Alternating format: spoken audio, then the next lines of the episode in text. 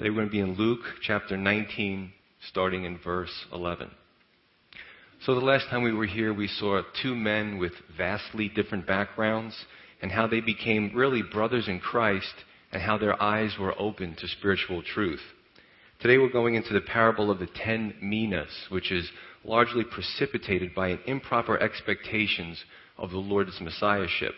And the underlying theme, I believe, here is that people have high expectations of, of God, but we, as people, as His creation, don't often meet His expectations. And you see that disparity. People want God to do this and to do that, and He should have done this and He should have stopped that.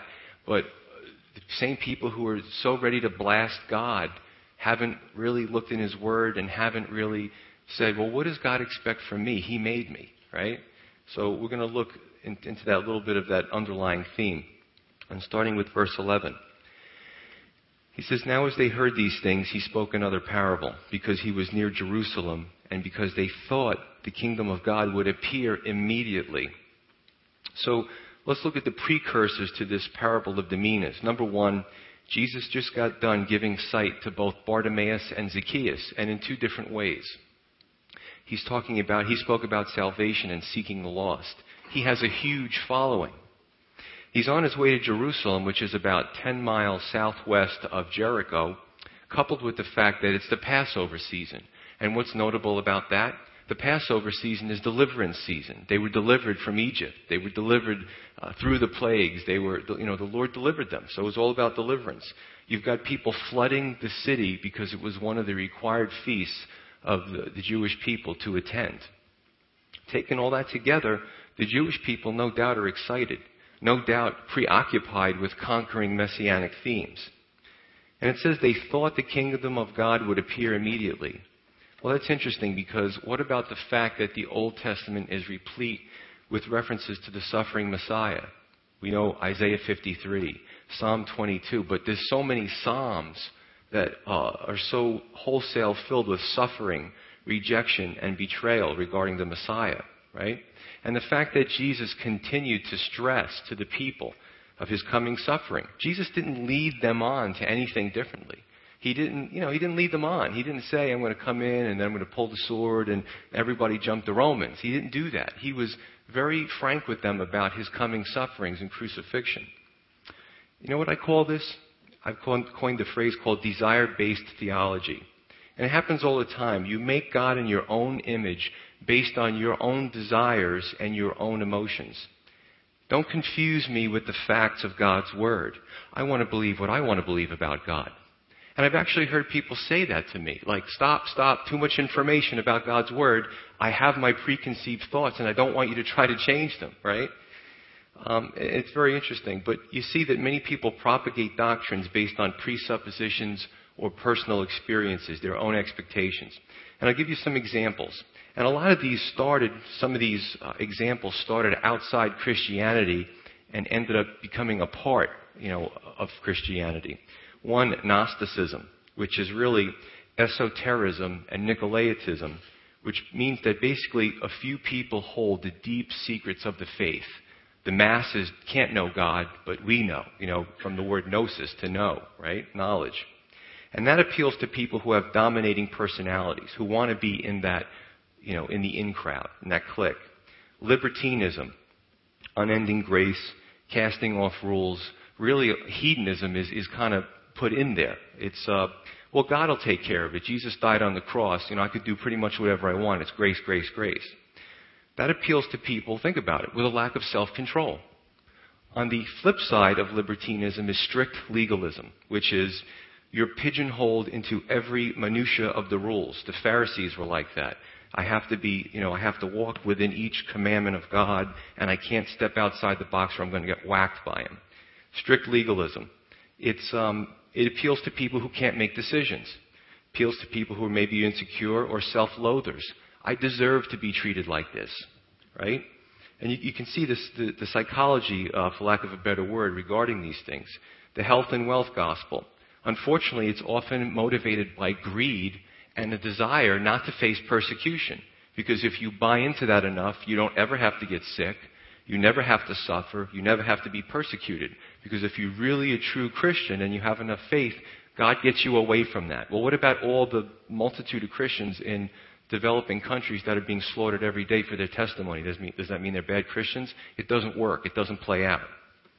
Uh, works-based religion. Really, and again, it appeals to people with a high opinion of themselves. God needs me to do this. I have to work because God needs me. I'm, I'm special. And even a form of nihilism, which is, means that when you die, everything ceases to exist. There's no ever, you know, there's no uh, punishment, there's no hell, there's no, none of that stuff. They don't believe in consequences for actions. They believe that judgment and punishment is inherently cruel, so they don't want to believe it. But again, all the judgments of God are righteous. Our judgments aren't because we all have biases. That's what makes our judgments not righteous. But God is perfectly righteous. So if He judges, you, you can bet that it's a good decision. So you have the people's expectations and God's expectations. So start with the people's expectations. The stage is set. They're looking for, and they're hoping to see it in Jesus, they're looking for a Maccabean style conqueror to throw off the Roman yoke and they won't settle for anything less. For those of you who are history buffs, they're looking for that. It, wasn't but a few centuries ago where they're at, the second century BC, the Hasmonean dynasty. They, they, you know, the Hasmonean family, the Maccabees, they threw off the yoke of the Seleucids who were who, were, uh, who had control over the area at the time, and they're hoping to see a little bit of the same with Jesus, right? You see how quickly, though, the Hosanna, save now, Lord, we beseech you, Hosanna, Hosanna, they're all crying out to Jesus, as we'll see. You're going to see that crowd morph into the crucify him, crucify him crowd. Only in a matter of days. We're talking a few days here as we go through the scriptures. Um, God's expectations are a little bit different, which is why Jesus goes into the parable to make that distinction between the people's expectations and God's expectations. Verse 12. It says, Therefore he said, A certain nobleman went into a far country to receive for himself a kingdom and to return. So he called ten of his servants, delivered to them ten minas, and said to them, Do business till I come. But his citizens hated him and sent a delegation after him, saying, We will not have this man to reign over us. And so it was that when he returned, having received the kingdom, he then commanded these servants to whom he had given the money to be called to him, that he might know how much every man had gained by trading. In a historical sense, you got to put yourself into the minds of the people at that time. There's going to be a lot of history in this one today, so those of you who are history buffs are going to like this. But in a historical sense, they would remember that Herod the Great died in, at around 4 BC. And he had sons who took over, you know, uh, different portions of the of that area. And his son Herod Archelaus was slated to take Judea. Now, he had to go to Rome, this guy, before the, the emperor Caesar Augustus, to be ratified as the king. He had to go to, to Rome to get that title. But the Jews hated him with good reason. He was a cruel man. He was an evil man. So they sent a delegation of about 50 men to go to uh, Caesar Augustus and plead with him not to make Herod Archelaus their king. Well, history tells us that he didn't get the title king, but he did get control over that area. It didn't last that long. He ruled for about 10 years and then he was out. And I'm, I'm getting to this for a reason. There's a few people that represented or that replaced Herod Archelaus, and uh, starting with, there was about five prefects. Coponius, Marcus Ambibulus, Annius Rufus, Valerius Gratus, and Pontius Pilate. There's no other reason that I say those names as I think they're funny, so. So starting with Coponius, he was a Roman prefect, and ending with Pontius Pilate, who you would be familiar with. Uh, okay, so what happens is, now when that happens, the, they take away the Jews' right to self-govern, and one of those things is the, the uh, right to capital punishment. That's why they have to take Jesus to the Roman authorities to crucify him because now they have prefects, uh, Roman prefects in there instead of Jewish, you know, half kings. And what's interesting is if you go back to Genesis 49:10, a very important time-sensitive scripture, it says, "The scepter shall not depart from Judah, nor a lawgiver from between his feet until Shiloh comes." And what that meant was Shiloh was another name for the Messiah. It was a prophecy made by Jacob to his son Judah. And what happened was he was saying that when the sceptership is removed from, from the, you know, the Jewish people, then the Messiah will appear. So, the, the Jewish people, the nation of Israel, gets taken over by the Assyrians and the northern kingdom, the Babylonians, the Medo Persians, the Greeks, the Romans. And that whole time, they were vassal states. They were allowed to run day to day operation. They just had to give tribute money and certain things to the oppressive government. But here, when Coponius took over, right, the sceptership was removed because they had to, they couldn't, you know, carry out capital punishment in a lot of their day-to-day uh, their things. So you see that this this scripture is fulfilled, this prophecy in this point in time, stating that that window of opportunity for a Messiah to come to the Jewish people has come and gone. It can't happen again. So that's one of them that we're going to go through. But Jesus in this parable uses the familiar, the temporal realm, the historical, the things that they would be familiar with, to understand the unfamiliar, the spiritual realm, where Jesus came from, because he came from heaven to explain that to them. So, who are the cast of characters here? We'll start with the nobleman. Jesus is speaking about himself. Jesus is a picture of that nobleman. He ascends to heaven after the resurrection and will return in power and glory. Matthew 24. I want to read to you John 14, 1 through 4. Jesus says, Let not your heart be troubled. You believe in God, believe also in me. In my Father's house are many mansions. If it were not so, I would have told you. I go to prepare a place for you. And if I go and prepare a place for you, I will come again and receive you to myself, that where I am, there you may be also.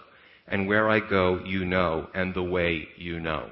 So here's a picture of Jesus who, after the ascension, right, he goes to be with the Father, and when he comes back in the rapture, he calls his people to himself to the place that he's been preparing for the last 2,000 years. So there's a little bit of uh, similarities there. Now, the irony is when the Messiah comes back as the desired conqueror in the future, he will reject those who rejected the suffering Messiah. You don't get to choose which type of God you want. These people were looking for a conquering military hero, and they didn't get it the first time. But when he comes back as that, he's going to reject those who didn't accept him as the, uh, as the suffering servant, the suffering Messiah. The citizens in the story. These are the rest of the inhabitants of the earth. They're his citizens whether they like it or not. They will obey Jesus out of adoration or obligation. And that's our choice. We get two choices. Do we want to do it out of adoration, which is probably why we're here, or do we want to do it out of obligation? One day, Philippians 2 tells us that at the name of Jesus, every knee shall bow and every tongue shall confess that he is Lord, whether you like it or not. So the main difference between, let's get this straight, um, this historical count and the parables is that Jesus is a righteous king despised by the wicked, where Herod Archelaus was a wicked king despised by his subjects. So there's the main difference. Now, the mina. What is a mina? A mina was equivalent to 50 shekels. What's a shekel? A shekel was equivalent to a figure of $1,920 or $128, depending on whether it was gold or silver. This was a weight. It was a monetary weight. And depending on which precious metal it was, depending how much money it would be worth. 10 minas was equivalent to, adjusted for that time, roughly $64,000 or just shy of a million dollars, whether it was again gold or silver. The point here is that was a huge amount of money to the people of that day. And the point for us is that God's gifts are priceless. It certainly would be a shame to waste his resources. And in verse 14, you can see the hatred that the world has for Jesus. It says that his citizens hated him and sent a delegation after him saying, We will not have this man to reign over us. Again, Jesus is that king. And uh, you see the hatred the world has for him. You could see it in our schools. You could see even when my son goes to school how they will celebrate different cultures and religions, but not Jesus. Nothing to do with Jesus. That's, that can't happen. Uh, in the stores, it was last year there was a big uproar about many of the stores taking Christmas out of the names and just saying generically Happy Holidays, but speaking about the different holidays, not Christmas, right?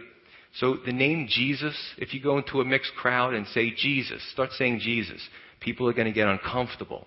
They're going to they're going to you know start doing this and start twitching and you know the name Jesus is very polarizing to people People have so many different opinions of who Jesus is. And interestingly enough, I love this portion of Scripture, Revelation 6, the sixth seal, where the people say that when, you know, Jesus is revealed, they say to the mountains, Fall on us, crush us, kill us, hide us from him who sits on the throne and from the wrath of the Lamb. People would rather be crushed by the mountains than to face Jesus Christ and, and humble themselves and receive him. Psalm 2, you know, it says, Why do the na- nations rage? You know, why do the people take counsel against the Lord and against his anointed? We want to break his bonds. We want to break his cords. People, all the way in, in Psalm 2, it's a messianic psalm about how people would say, We don't want this Jesus to reign over us. You see it, right? All over the scriptures. And in verse 15, we see that Christians need to bear fruit. We we need to give an account of our resources here because the message of salvation is too important. And it's all about perspective. See, you, we could look at this and some people might be saying, gee, this is, I gotta bear fruit, you know, I, I gotta do business with the Minas. Uh, am I, am I, what am I doing? Am I doing it? Am I not doing it? What, what do I do here? Right? I don't want to give you that impression. See, we should consider it an honor to further the kingdom of heaven because God doesn't need us. He can have the angels do it. As a matter of fact, if you look in the book of Revelation, the, there's one particular part where the angel flies through the heavens and tries to explain to people, you, you need to repent. You need to, this is what you need to do. So in, in a certain portion, the uh, angels are spreading the gospel. We see the 144,000 Israelis who were, who are sanctified. They get the mark, uh, they get a particular mark by God where they can't be harmed. And when God anoints you and sets you apart, He doesn't set you apart to do nothing. He sets you apart for His servants, His service. It's, it's you know, uh, thought that these Israeli saints who were protected are actually the ones going to give the gospel as the church has been removed, has been raptured. People have the wrong idea of God. It's not an awful thing to give an account, to do business, or to bear fruit. We should do these with joy. I, am actually, I'm excited. I can't wait for the day that we send out our first full-time missionary from within our body. I can't wait for the day that, that somebody is, is brought up and edified and they say, the Lord's put it on my heart to start a fellowship, to start a church. I'm excited about that. To me, it's, it's just exciting. Get giddy about it. But what's also exciting is to see someone you discipled lead someone else to the Lord and disciple them. That's exciting. It's exciting to see you pour yourself into a couple that's headed for divorce and you pour yourself as a couple into that couple. And you know what? The marriage is saved. The marriage is repaired and they patch things up. That's exciting to see. You know, I look at this as joyous, right? This is a joyous thing. So I want to put everything back into perspective. Verse 16.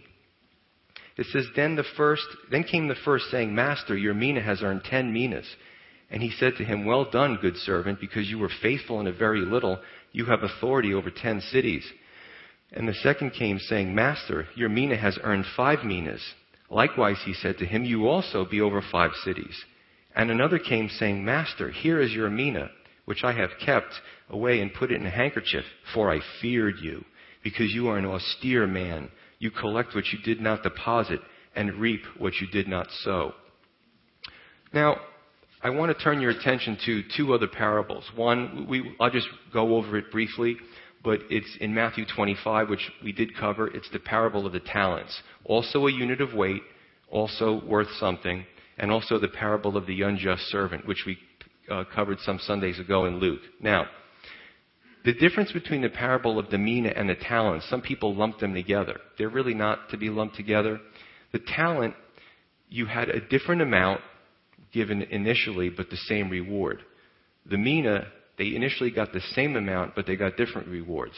So there's an inverse relationship there. Now, it could be, I'm not going to be dogmatic about it, but the different amount in the talent was our abilities because we all have different abilities. You know, some people are great encouragers. Some people, you know, have the gift of healing. Some people, uh, you, whatever, whatever your abilities are, whether they're physical abilities or spiritual abilities, God gives you. Everyone has something a little bit different. Uh, the same reward, approval or acceptance. He says to the servants in the uh, parable of the talents, Welcome into the joy of the Lord. The mina, the same amount. Everybody gets the same measure, whether it's could be the gospel, salvation, the word. It's something that we all get as Christians in the same amount. And we get in the mina, we get the different rewards, different responsibilities, some type of rewards. You know, they get different cities, right? And we also saw in the parable of the unjust servant, which also has a, a theme to catch those two, is that God wants us to use everything, even unrighteous mammon, at our disposal to further the kingdom of God. You know, of course, you've got to do it in a righteous manner. It can't be uh, cutthroat business to, to further God's kingdom. I mean, obviously, it has to be done in, in the right character. And there's a repetitive theme of diligence in all these parables. But I have heard people say, What can I do? What can I do? Um, I don't have much money. I can't teach. What would God want with me? You know, I don't look at myself as anything special. Well, I've asked those same questions over the years. Here's a question Can you pray? We all can pray, right? Can you pray for me? I hope so. Uh, can you set a good example?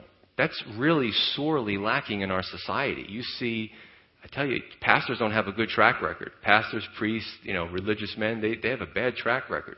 Can you set a good example? And when you set that good example, when somebody asks you why you set that good example, when they ask you why you have joy, can you say the name Jesus Christ? You, you, you know, we're, we're, getting somewhere here, and it doesn't take much. Um, can you love people? Can you exercise your spiritual gifts? You see, it doesn't take much. It doesn't take wealth. You just use what God gave you. Be who God created you to be. You know, I can't be somebody else. I can't be, you know, whatever, whoever I think is a great preacher. You know, you can't be the person next to you. You are the person that God made you to be. You're unique. You're part of the body of Christ. You're important. And God wants you to use that uniqueness to further the kingdom of heaven, right? We can all do it.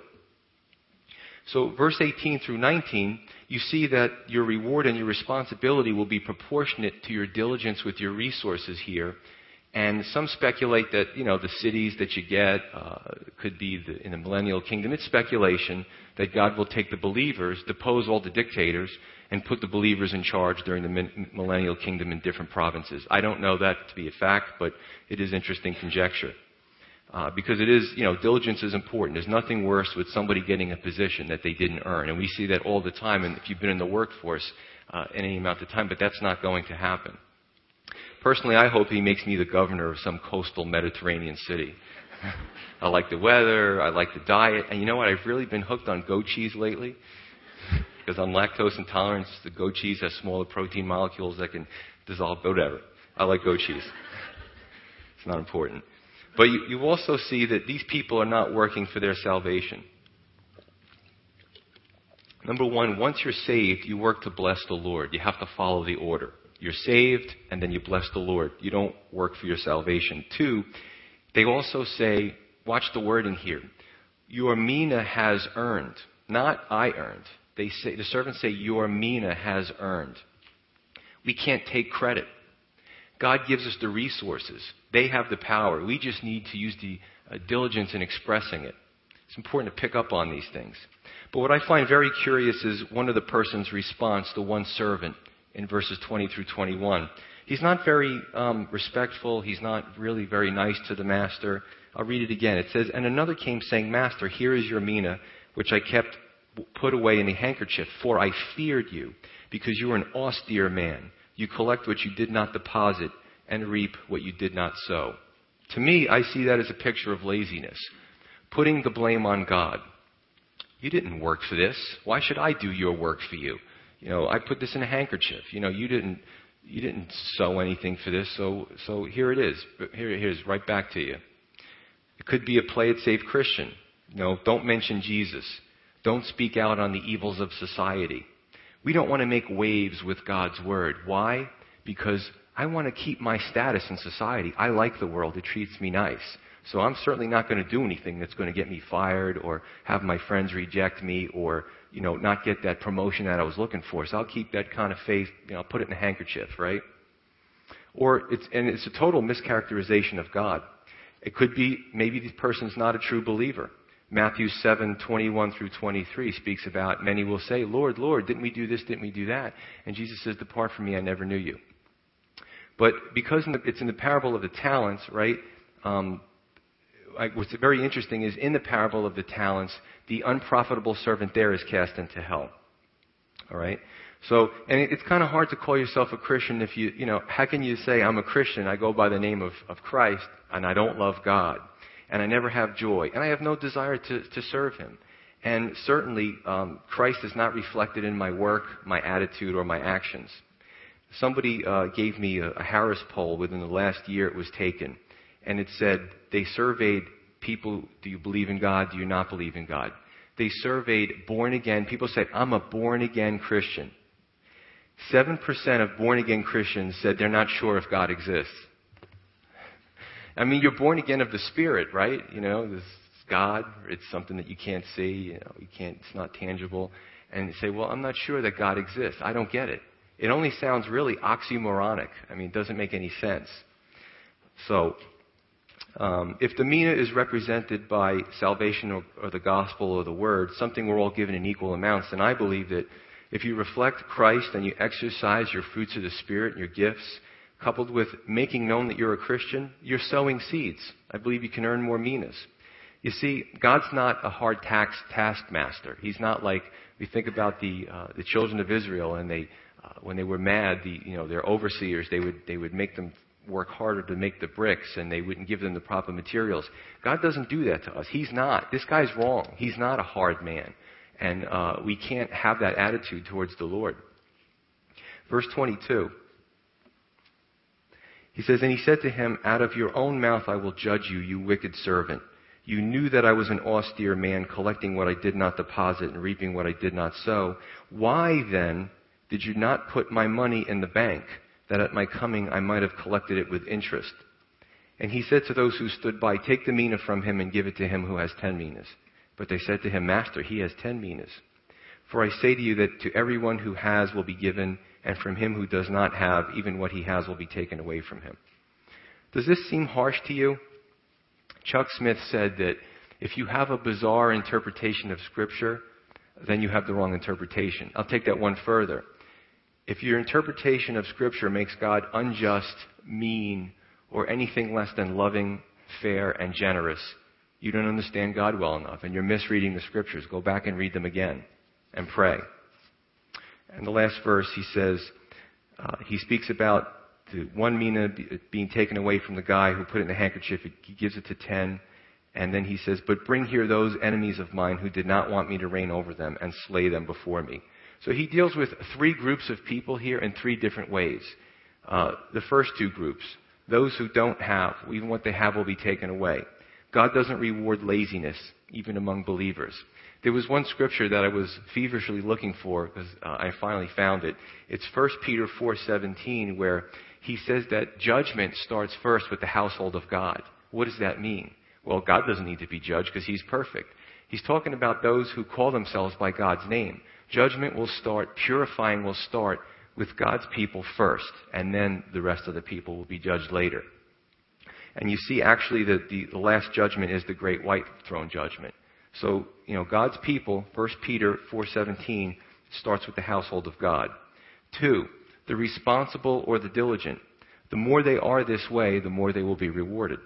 And three, the unsaved and the rebellious. Time will run out one day and they will be eternally punished. So now we're going to move into the triumphal entry and we're going to see, again, the people's expectations on Jesus as this Messiah. And then actually the next time we come back, uh, we're going to see how that attitude starts to change about him. Verse 28. When he had said this, he went on ahead going up to Jerusalem. And it came to pass when he came near Bethphage and Bethany at the mountain called Olivet that he sent two of his disciples, saying, Go into the village opposite you, where as you enter you will find a colt tied, on which no one has ever sat. Loose him and bring him here. And if anyone asks you, Why are you loosing him? Thus you shall say to him, Because the Lord has need of him. So if you go from Jericho and you're traveling southwest, you're going to run into Bethphage, Bethany, the Mount of Olives, right? And then from there, if you go west across the Kidron Valley, you'll go into the city of Jerusalem. So just to give you a little geography of where everything is. And this is the, the, the manner in which he's going. So he sends two disciples on a mission to get this young donkey and bring it to Jesus. That actually comes from Zechariah 9 9, which I want to read to you. One verse, messianic. It says, Rejoice greatly, O daughter of Zion. Shout, O daughter of Jerusalem. Behold, your king is coming to you. He is just and having salvation, lowly and riding on a donkey, a colt the foal of a donkey. So that's where that, uh, that comes to light there. Jesus is preparing for his triumphal messianic entry, but not in the way that most people are going to expect it. And there's something in the Old Testament about, um, about unridden or unworked animals used for religious purposes. When we get into the, the whole thing surrounding the red heifer, the red cow, uh, they, they use it in religious services, but it can't have had a yoke on its back, right? It can't have been used by men. Verse 32. So those who were there sent departed and found it just as he said to them. But as they were loosing the colt, the owners of it said to them, Why are you loosing the colt? And they said, The Lord has need of him. So they end up getting questioned a little bit, but released the donkey quickly. Again, so far everyone is with Jesus, but we're going to see in a few days that that changes. 35. Then they brought him to Jesus, and they threw their own garments on the colt, and they set Jesus on him. And as he went, they spread their clothes on the road. Then, as he was now drawing near the descent of the Mount of Olives, the whole multitude of the disciples began to rejoice and praise God with a loud voice for all the mighty works which they had seen. It was customary for a conquering military hero to come in on a horse, but Jesus is different. He's a humble, peacetime king here. And again, in their minds, all they could think about is temporal, temporal, here and now, you know, gratification now. And Jesus is, obviously has eternal things in mind. What he's trying to do as the peacetime king, in a sense, is he's trying to introduce the peace, but not the way they're looking for. He's trying to introduce the peace with God, which was sorely needed at that time. Uh, Romans 5, 1 through 2 speaks about that. And a little bit about the clothes being put on the donkey, being the, the clothes being put under his feet. The people were doing that. Uh, if you look at 2 Kings 9, it was a monarchical coronation custom. Uh, when, when King Jehu uh, was, was coming up to be received, they did the same thing. They put the clothes on the floor. He would step over them, and then as he passed, they would pick up the clothes and take them back to themselves again. So you see a lot of imagery from the Old Testament bleed through into the New Testament. Verse 38. So they said, Blessed is the King who comes in the name of the Lord, peace in heaven and glory in the highest. And some of the Pharisees called to him from the crowd, Teacher, rebuke your disciples. But he answered and said to them, I tell you that if these should keep silent, the stones would immediately cry out. I want to turn your attention to Psalm 118, which has uh, messianic elements to it. Psalm 118, starting with verse 25.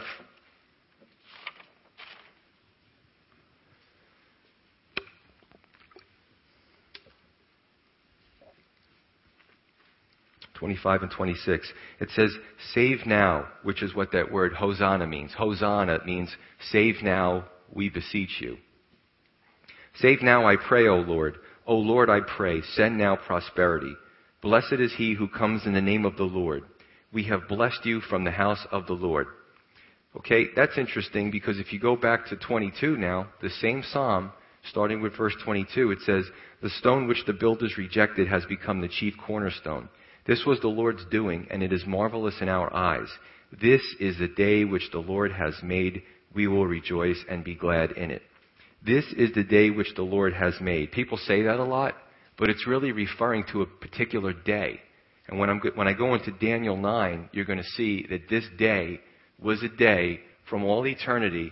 This one day was the important day, this, this, this great day that the Messiah was supposed to come and, and present himself. Again, when you go into the time sensitive prophecies, the day has come and the day has gone and it can't be repeated again. Many have tried to claim uh, a Messiah prior to Jesus, and many have tried to claim the same thing after Jesus. But there's a, it's like somebody was telling me, or when I studied the thing about space travel and all that, when the uh, when a craft comes back into the Earth's atmosphere, and it has to land in a certain spot, right? uh, those of you who are familiar with that, there's a window. There's a certain way that the aircraft has to come into the atmosphere. If it comes straight in, it can get burned up and disintegrated. If, it, if the angle is too narrow or too uh, shallow, it will be deflected. Okay? And then it has to hit a certain portion of the earth as it comes in so it lands exactly where they want it to. It's a window. And it, the window comes and the window goes, right? And it's the same thing here. If you take eternity, right, and mint it into little blocks of time, there was a certain window, a small window of a day out of the millions of days or whatever that have passed, that the Messiah was to come and to present himself according to the scripture. That window has come and that window has gone. So when you're witnessing to people who think that this one's the Messiah or that one's the Messiah, start with Genesis 49:10 and I'll take you through to some of the other ones so you can show them that window, right? So, uh, you know, this day was an important day. Going back to Luke, Jesus says something interesting. If they were to keep quiet, the rocks would cry out. Now, I believe this is literal. Remember in Numbers 22, uh, Balaam was on the donkey, and the, the donkey sees the angel with the drawn sword, and he keeps stopping, and he crushes Balaam's foot, and he gets mad at him, and he beats the donkey, and the donkey looks up to him and says, What do you beat me for? And Balaam actually starts to talk back to him. You know, like the donkey's talking, right? He was so angry, he didn't realize his donkey was talking, and that shouldn't be. If God can open up the mouth of the donkey, uh, God can certainly make the stones cry out. And we saw all throughout Jesus' ministry many times where God opened up the heavens and said, This is my son. Hear him. This is my son who I am well pleased. So I believe that if they did keep quiet, you see a whole bunch of rocks going, Praise, praise, you know, praising Jesus. So I, I think that's literal. And, uh, okay, now I want you to go to Daniel chapter 9, verse 25. This whole window of opportunity thing is, I, I think, is pretty neat.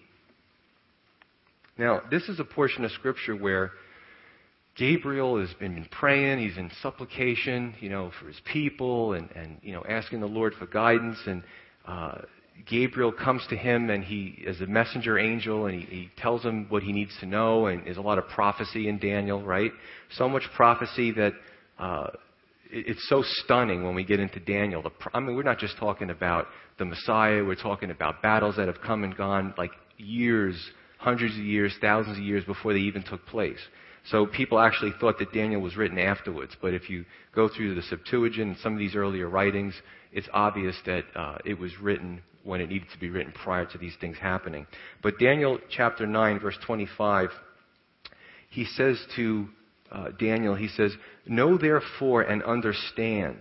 Now, he, he prefaces it by saying, he speaks about this is for your people, meaning the Jews. He says, Know therefore and understand that, the, that from the going forth of the command to restore and rebuild Jerusalem until Messiah the Prince, there shall be seven weeks and sixty two weeks. The street shall be built again and the wall even in troublesome times. So he's telling Daniel that you can actually take the clock, the stopwatch, click it from the command to rebuild Jerusalem, count so many years, and the Messiah will present himself, Messiah the Prince, which is always what the Jews were looking for, that messianic theme. Now, if you're taking notes, it's very interesting. The Hebrew word Shabua, okay, that's used here, the sevens, uh, it, it, means seven, literally. He says there are 70 sevens that are determined for your people. The word seven just means it, it's a, a period of seven years. Just like our word decade really means 10, but we understand decade to mean a period of 10 years, right? So if you take from the command to go forth and rebuild Jerusalem, now this was under the Persian Empire. Those of you who know history, the, the, the ruler's name was Artaxerxes. I think it was Artaxerxes Longimanus. And he sent this decree in 3, March 14th of 445 BC. So from that time that the decree was given for the Jews to go back and rebuild Jerusalem, you can start the clock. Now, 69 years or uh, 60, how did he say this?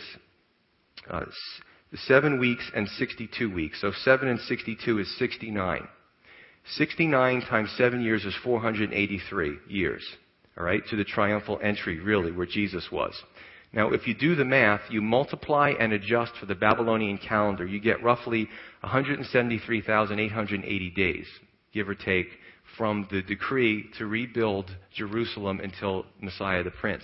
That's why when, if you read in the scripture, there were many times that they tried forcefully to take Jesus and make him the king. Isn't that weird? You're going to be our king. We really like you. And Jesus had to withdraw from them because it wasn't the appointed time according to scripture. So, that window again. This is a time sensitive prophecy. Nobody else could fulfill the day that the triumphal entry came and went to fulfill that messianic prophecy. One other prophecy, if you're taking notes, so go write down 925, Daniel 925 and also Haggai 2:7. another time sensitive prophecy, Haggai 2:7, which said that the Messiah would appear, you know, the desire of all nations would appear in the temple. Now, in the first temple, God's physical presence, the Shekinah glory, the, the Bible tells us came and then departed at some point in time. Then the temple was destroyed. In the second temple, there's no recording of that Shekinah glory returning. So this is a messianic prophecy of the, the Shekinah glory was literally fulfilled in the, in the embodiment of Jesus Christ. Haggai 2.7. So isn't that neat? I like this stuff. Okay, um, and in closing here, you see the people, now let's bring it back to what's going on. You see the people are in a fervor about Jesus. They're so excited. They're, you know, in, in the other um, uh, gospel, they're, they're waving the palm branches. They're throwing their clothes down so they could be trampled on and then take it back up. They're all yelling, Hosanna, Hosanna. The religious leaders are mad, but they don't care. They are so excited about Jesus until they find out he has no plans to overthrow Rome. Then things change very quickly. When the religious leaders see this, that he has no plans to overthrow Rome, he doesn't meet their expectations, so they abuse him and send him to the Romans. When the people don't see any military maneuvers, they don't see any plans for him to overthrow Rome. He doesn't meet their expectations. So they go from Hosanna, which we'll see, to crucify him. Even the disciples are unsure, so they cut and run. They get out of there. The Bible records that it appears that only John and a few women were with Jesus through the whole ordeal. But the irony is that God didn't seem to meet anyone's expectations that, that day, but those people fell into the trap of not meeting His. Why?